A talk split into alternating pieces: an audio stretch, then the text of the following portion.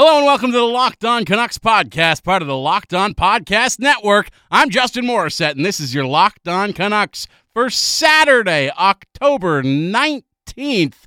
And uh, I did not uh, get come back to you with a review of Thursday's game against the St. Louis Blues. A gutsy effort to come back and win that one in the shootout with a spectacular move from Josh Leivo to win it. My goodness, that was an exciting game. That honestly showed uh, the kind of character that you would think this team had before, of course, they go and get shut out by a team they should have beat, uh, the New Jersey Devils, in New Jersey this morning, today being Saturday, of course, as you listen to this.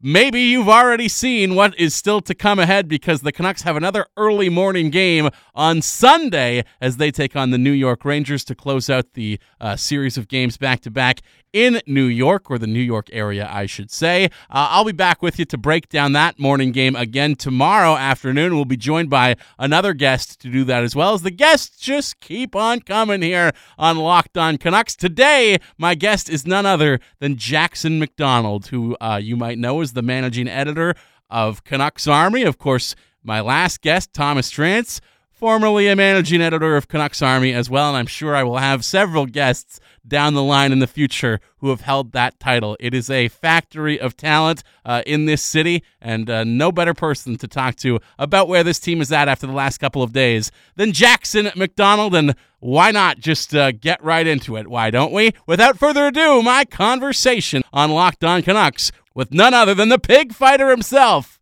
Jackson McDonald. My guest today is the managing editor of Canucks Army and one of the three hosts of the Roxy Fever podcast, Jackson McDonald, joining me. Jackson, uh, first of all, early morning, I'm sure, for a guy like you. is that a little out of your schedule to wake up and watch that game in New Jersey? Uh, believe it or not, my uh, day job, I work at uh, six in the morning. So I uh, I actually had to like cut out early to be able to catch it, but I was able to do that. So I, I would say it, it was nice that I was able to do that, but uh, actually just almost ended up falling asleep while I was watching the game. So that would be a lie. I just thought you were might be going to be one of the uh, like my people. When the normies find out that we have a hard time waking up for 10 a.m. games, it's what? What kind of schedule are you keeping? Well, some of us uh, work service jobs well into the night, but um, yeah, that's. Yeah neither here nor there, I suppose. I got to cover two games with you today, Jackson, because I haven't done a podcast since they beat the Blues as well. But uh, let's just talk about the season as a whole, I guess, to this point because uh, there's been some positives and obviously some negatives to take away from how they've performed thus far in the season. And it seems like people are kind of seeing what they want to see, no matter which side of the coin they fall on, and uh, you know, yeah. using everything that's happened as uh, confirmation that uh, they've been correct in their takes, no matter what. So um, I- am sure that you've been listening to the show over the last couple weeks, and uh, because of I know you've been listening, I want you to tell me all of the ways in which I have been wrong so far? um, boy, that's that's that's tough. Um, I do. I mean, I can tell you that I can tell you one thing you're right about, which is that everybody has kind of decided that this uh, this hockey team is the equivalent of the, the the sports equivalent of the Joker movie, where everyone is just going to project their own thoughts and feelings onto uh, this thing and say that that's what it is. Um, as far as like what you've been wrong about, um, I I can't say that anything I've heard you say has been too out of line. Um, I think maybe you've been more positive about the overall outlook than I am, but we're what seven games into the season. I think it's too early to really get on people too much for for anything that they that they say other than just uh, for reading too much into a small sample size, which is pretty much what everyone is doing right now. Well, I feel like I am trying to lean into being a little bit hopeful about this young Sure. group and, and what they're capable of, whereas you are sticking by what might have been my better judgment in years previous and just having a uh, kind of a, the cynical outlook that, that everything that can go wrong for this team will go wrong because that's exactly what has happened typically over the last you know better part of a decade at this point. So you know uh, it's it depends on your outlook, and I'm not saying that I don't uh, you know entirely uh, agree with uh, with how you see things as well because there's certainly that. But like you said, yes, and like I said to start, we're so early in in this season that you know everything is correct at the same time. It's impossible to kind of know uh, what this team is going to be in the long run. You can pick up samples of, of whatever you want to see in it, but you know there's been some positive signs. If we go back to the game on Thursday night in St. Louis, uh, uh, you know I, against a team that is the reigning Stanley Cup champion, who even though I have still question marks even after they won the championship, they are the champs and the, they have a roster built to win that way in the postseason. I believe that is a game that in years previous, when we want to talk about, you know, this team is different this year. Stuff like that is proof. The fact that they were able to come back and win that game, and yes, they win it in the shootout, but that is a game that last season and the season before they for sure are losing. Absolutely, yeah. They uh, they probably didn't deserve to win that game, but they played well enough to win, which would not have been the case uh, certainly any year before last year. Um, uh, out of the last five or so, um, I mean, I think that these. Uh, sorry, I think that that ultimately, I thought that there were a range of outcomes that were possible for this season. And so far, it's basically gone right down the middle of what I thought those outcomes could be. Um, a lot of guys have played well. They look better than they do last year. Um, and on a couple of occasions, they've also looked like they still have a lot of room before, uh, or a lot of ground to cover rather before they are really going to be the team that they want to be. So um, I think that this New Jersey game serves as a perfect contrast to all the positives of the game that they played in St. Louis. Um, but it's a it's also a weird sort of reverse image where they maybe arguably deserved a slightly better fate than the one that they got just based on how poorly New Jersey played. Um, so yeah, I mean, it all just comes back to feeling like it's just so early to really make any strong inferences yet. Yeah, I mean, if this New Jersey game was the season opener, I'd probably have much different emotions about it than I ultimately do because we've seen that this team can be better than this. And, uh, you know, these early starts, not just difficult for me to wake up at uh, 10 a.m., but for this team to travel over to the East Coast and play a game at 1 o'clock Eastern, you know, they always seem to do badly in these afternoon games. I can think of like so many classic poor performances in primetime afternoon games over the years. Most of them wind up being against Pittsburgh for some reason, but uh, like th- this has just been a thing that happens over and over and over again. And yes, you know this game. This game. I mean, there's there's a lot of reaction coming out of this game now, I suppose, Jackson, and one of them is about Alex Edler and the elbow to the head that he landed on. Um, I can't even remember the name of the player who took the hit. Honestly, uh, I can't either. I'll be 100% honest with you. Yeah. and like we, we both watched this game. We saw that hit. I i cannot believe there are people right now who are up in arms about you know alex edler being a dirty player. It's alex edler you know? Yeah. you'd think that by now if he was a dirty player he would have that rep. He's not busting out his uh his cheap shots in old age i don't think. No, it's and it's funny too because he's technically, you know, he's been suspended a couple times for for hits, and which you know makes him technically a repeat offender. But he's probably the, you know, he's probably got the least ugly reputation of any repeat offender in the league. I, I don't think of, of I don't think Alex Edler registers as a dirty player to anyone really. Um, you know, I saw the hit. It just looked kind of like an unfortunate accident. Um, he obviously meant to hit him, but I don't think he meant for the outcome to turn out that way. I, I don't know. It there was a, a penalty assessed, so to me, that's end of story. Um, if they had missed it, then we might have an argument here about whether there needs to be supplemental di- discipline. But to me, it's just I guess everybody just watched this game and it was so boring that they had to come out of it with a take or a, um, an agenda or something. Because I just watched the game and was immediately like, well, that's two and a half hours of my life I'm never going to get back. I guess I'll go do something else now. um, but you know, I, I I have the luxury of being able to do that. I'm not I'm not like you. I don't have to be on the radio and uh, you know fill airtime or whatever. So I guess I I can't hold it against too many people, but yeah, I don't I don't see it either. Now the ticket buying experience can be a dirty deal sometimes, as what you buy might not get you in the door. But you don't have to worry about all that when you're buying tickets through the Vivid Seats mobile app. That's right, every ticket guaranteed to be good. And that's not all. With the Vivid Seats Rewards loyalty program, you can attend the concert or show or hockey game of your choice and earn credit towards your next live event as well. Vivid Seats is the top source for tickets for all the live events that you want to go to, and you can sort by price or look for seats in the section and row of your choice all in the Vivid Seats app. To make things even better, Vivid Seats now has a loyalty program that allows fans to earn credit back. It's called Vivid Seats Rewards. Go to the App Store or Google Play and download the Vivid Seats app. Fans are automatically enrolled in the Vivid Seats Rewards loyalty program. Every purchase, as I mentioned, backed by a 100% buyer guarantee.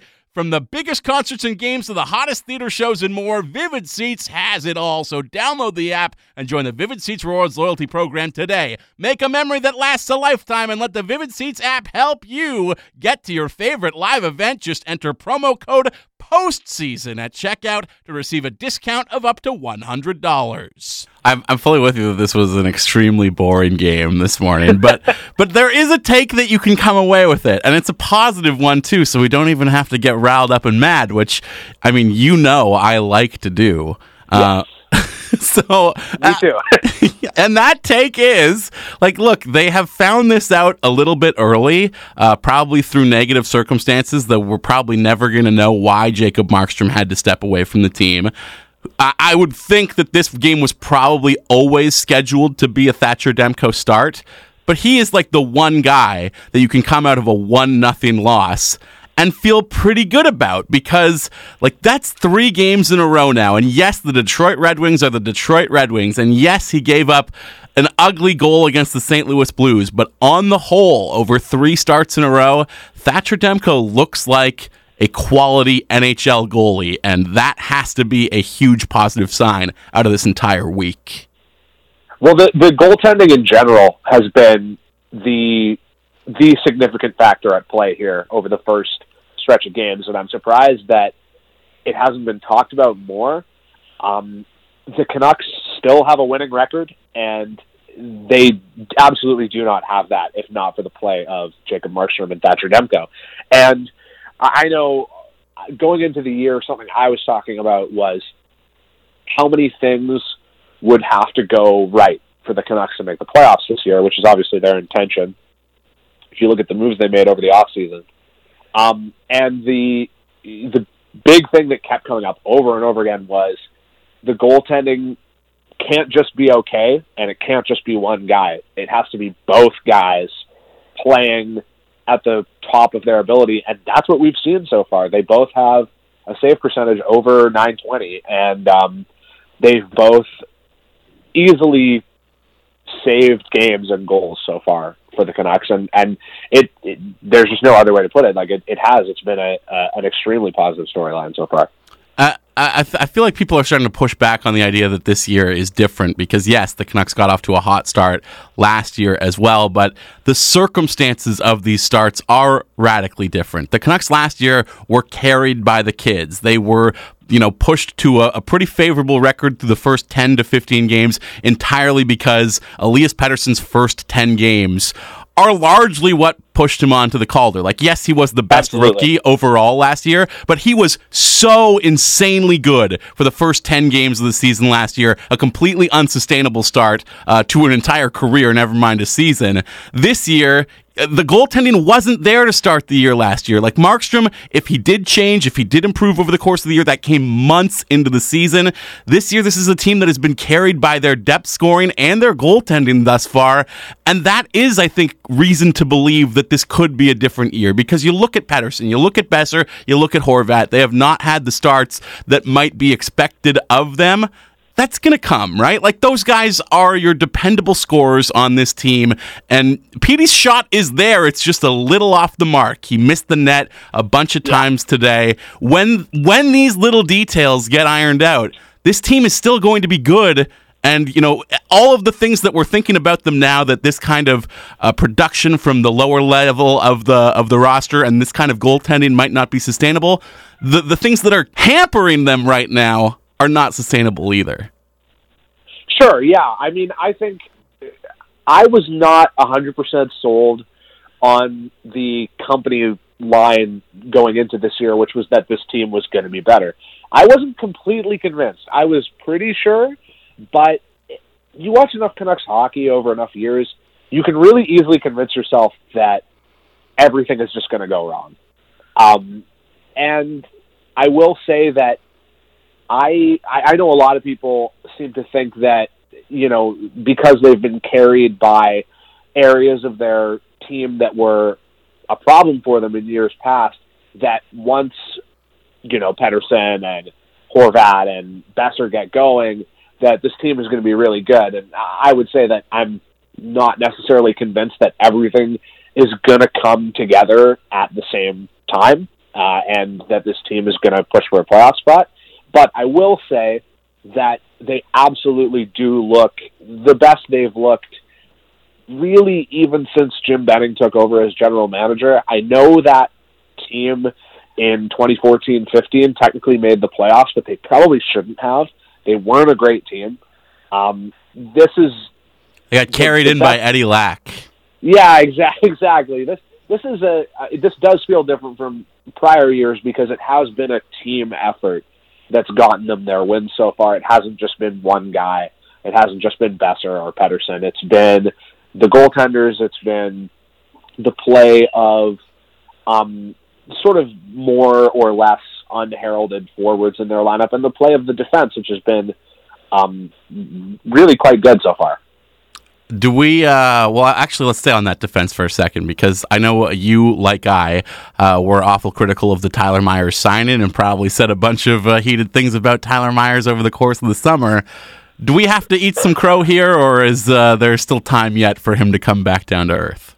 I mean, if he plays like this for five years, I will eat crow in five years. but the way I sort of feel because I have a feeling this is going to come up um, a lot this year with a lot of the guys that they acquired and a lot of the moves that they made is that Tyler Myers can play well and it can still be a bad signing. I I I, I think that can very easily get sort of lost in the shuffle. Um, Myers has looked pretty good so far. He's looked towards the high end of what I would have expected from him in his first year, but the problem is going to be years three, four, five of that contract. It's not the play, not the player he is right now. Um, that being said, I was also pretty sure that that, there, that he would just join the team and we would immediately see all these flaws in his game. Oh, I was expecting and, him to be the the Loui Eriksson of defensemen, big time. Yeah, me too. And that hasn't been the case. So I I will I'd be willing to say that he's been better than I expected, but it's not going to be enough to to change my mind on the totality of the deal, and and, and that's always been my criticism of of this Canucks regime. It's always been that they might get a player who is 20% better than the player he is replacing. The issue is that they they'll they'll pay 50 or 100% more to get that player. And in the long run, that's going to cause them trouble. And I, I do think they're headed for trouble. We just might get to see some decent, fun hockey uh, in the meantime. All right. Well, I'm gonna I'm gonna park that doom and gloom for now because I got a couple couple quick questions for you before we got to wrap up. Um, do, do we need to start considering Mackenzie Blackwood to be a uh, Canuck killer on the level of Milan Hejduk back in the day? Entirely different position, but this is two games against this team in this calendar year, and he has shut them out both times. I I just think the arena in New Jersey is cursed. They never play well there, and and it's it's it defies any sort of logic. When when the Canucks were good and the and the the Devils have been bad for so long, um, they still had trouble in that building. So I uh, it could definitely be that Blackwood is a Canuck color, but I'm more willing to just pin it on the building. They they play terribly there and have for years. I mean, there might be something to that because I would think that going to New Jersey when you're staying in the New York area all weekend might be their longest bus ride of the season, which I know is still not a long bus ride, but yeah, it's still something. Uh, yeah, and, and, and and also just the fact that you are going to New Jersey. that, I mean, that, that, sucks the life out of everyone. Yeah. Obviously, it's like the swamp from uh, Neverending Story. Um, Anyways, uh, before we wrap up, I got to ask you about the biggest story to come out of this game, which after the game, the New Jersey Devils uh, awarded uh, Jack Hughes their Player of the Game honor, which are aviator shades and a flight jacket, and his oh, nickname God. is Lil Jizzy. That's somebody's got to be like somebody. He doesn't know what that word means. like he's he's what like 14. Somebody somebody definitely is playing a trick on him. Now, like, I, I, we're we're calling Quinn Huggy Bear, or the the players in the room are, anyways, here in Vancouver. Yeah. But that, I mean, even that mean, sounds a little bit like a drug dealer, perhaps. What's the name? It's uh, it's the name of the pimp from Starsky and Hutch. Of right? course, yeah, that's what I'm thinking. Yeah. So maybe yeah. they're in on the joke about Quinn Hughes being on mid constantly as well.